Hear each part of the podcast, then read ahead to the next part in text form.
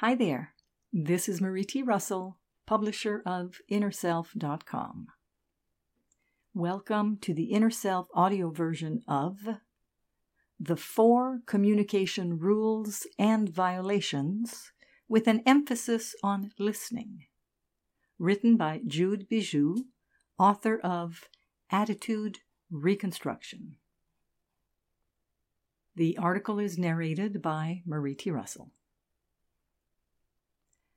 After 35 years in private psychotherapy practice and decades of studying and teaching, I found all good communication boils down to just four simple rules.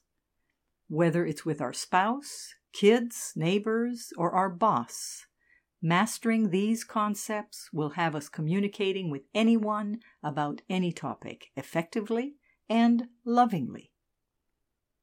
While these principles may not sound new to you, I believe we can never be reminded of them enough. They are simple, but not easy. According to Attitude Reconstruction, there are also four main violations that create misunderstandings and fallout, as well as hurt and anxiety. Identifying these four bad communication habits will help us avoid the alienation and confusion we often experience when interacting with others, especially at emotionally charged times. Resorting to them is like throwing gasoline on the barbecue. Knowing the 4 plus 4 communication rules and violations doesn't make for stilted conversations.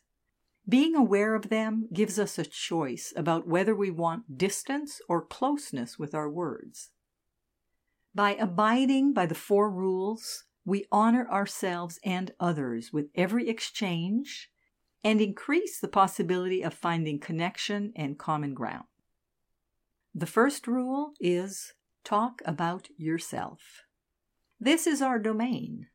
It's a big enough task to take care of ourselves so, believing it's our duty to comment on or interpret others' actions diverts us from focusing on what's true for us about us. It's appropriate to share what we feel, think, want, and need. This brings closeness as we reveal information about ourselves. It can take some time to determine what we really believe, feel, or want. The first violation is to tell other people about themselves without permission. This includes blaming, sarcasm, teasing, attacking, and finger pointing. You're guaranteed to create separation and accentuate differences. I call this youing because instead of talking about ourselves, we divert attention and put the focus on others with put downs or making them wrong. The second rule is to stay specific and concrete. Staying specific is what we do with everything, from music to architecture to computers, and what we must do when communicating. When we stay concrete, others can understand what we're saying, the topic, the request, the reasons. It brings peace. The second violation is overgeneralizing. This can take the form of sweeping conclusions, abstractions, and labeling. Using words like always and never, or bringing in other topics barely related to the subject at hand, all fall into this category. This is confusing at best as we don't know what's being said. It fuels fear. The third rule, then, is kindness. Compassion fosters love. It can take the form of offering appreciations, praise, focusing on the positive, and sharing gratitude. The third violation is being unkind. Focusing on what's not working or on what we don't like throws a wrench in furthering the conversation. It produces anger and feelings of separation in the recipient. The fourth rule is simply to listen. That means seeking to truly understand what someone is saying and encouraging their speech. Almost no one feels listened to enough. Listening is a practice that brings closeness. The fourth violation is not listening. We know how that feels. Not good. Interruptions, debates, and wisecracks don't truly acknowledge the speaker, but instead further our own agenda and need for attention. Listening don'ts. The following is a list of listening don'ts. I suggest you remind yourself of them often. Here's the list interrupting, leaping into problem solving, offering unsolicited advice or opinions, finishing others' sentences, changing the topic, matching stories, debating or challenging, cornering or interrogating, multitasking. The art of listening. The best way to show you're listening is to close your mouth, shut out background noise, and give the other person undivided attention.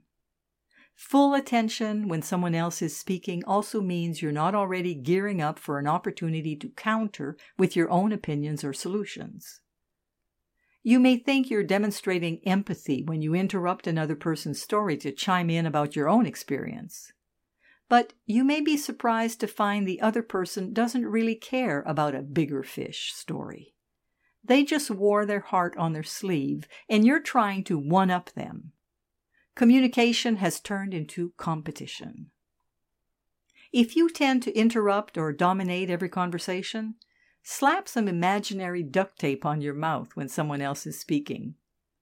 Hogging the airtime or not paying attention to another person who's speaking will produce anger in others.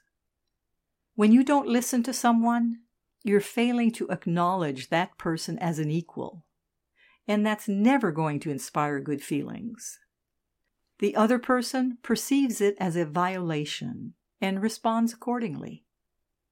Listening well, on the other hand, promotes love. It's a form of selfless giving and an invitation to connect. Just because you understand a person's position doesn't automatically mean you agree with it. For love to flourish, you must fully accept that the other people's viewpoints and needs are as valid as yours. This seems to be challenging for many who have developed strong opinions about everything from politics to mothering techniques. Earnestly listening to people makes them feel comfortable and safe. Further listening suggestions. First, to encourage a withdrawn person to talk, lovingly say, Tell me more, or More details, please. 2. Smile and nod a lot.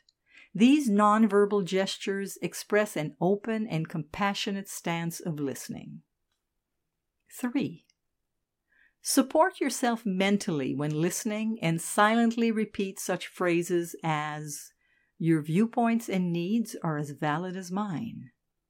Or when they're talking about you rather than about themselves, think, They are you-ing me, and what they're saying says nothing about me. 4. If a topic fills you with big doses of sadness, anger, or fear, ask for and take a short time out to deal with your emotions. Then return to listening. We don't have to look very far to find these violations. They're in virtually every setting and cause communication breakdowns and distance. The four rules, on the other hand, bring loving, effective communication and feelings of connection. Remember, share your own experience, use specifics, stick to kindness, and listen. They are very simple, but not easy rules. The rewards of living by them are infinite and supremely satisfying. This article was written by Jude Bijou, author of the book Attitude Reconstruction A Blueprint for Building a Better Life. The article was narrated by Marie T. Russell, publisher of InnerSelf.com. We hope that you have enjoyed this article.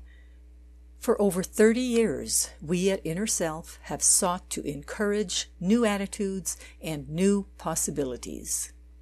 For more inspiration, visit us at innerself.com. Thank you.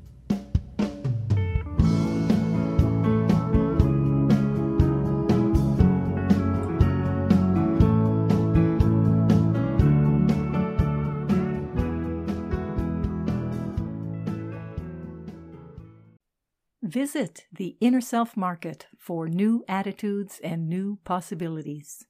You'll find inspiring books, wonderful music CDs, audiobooks, card decks, candles, jewelry, gifts, all kinds of wonderful things. Visit us at market.innerself.com.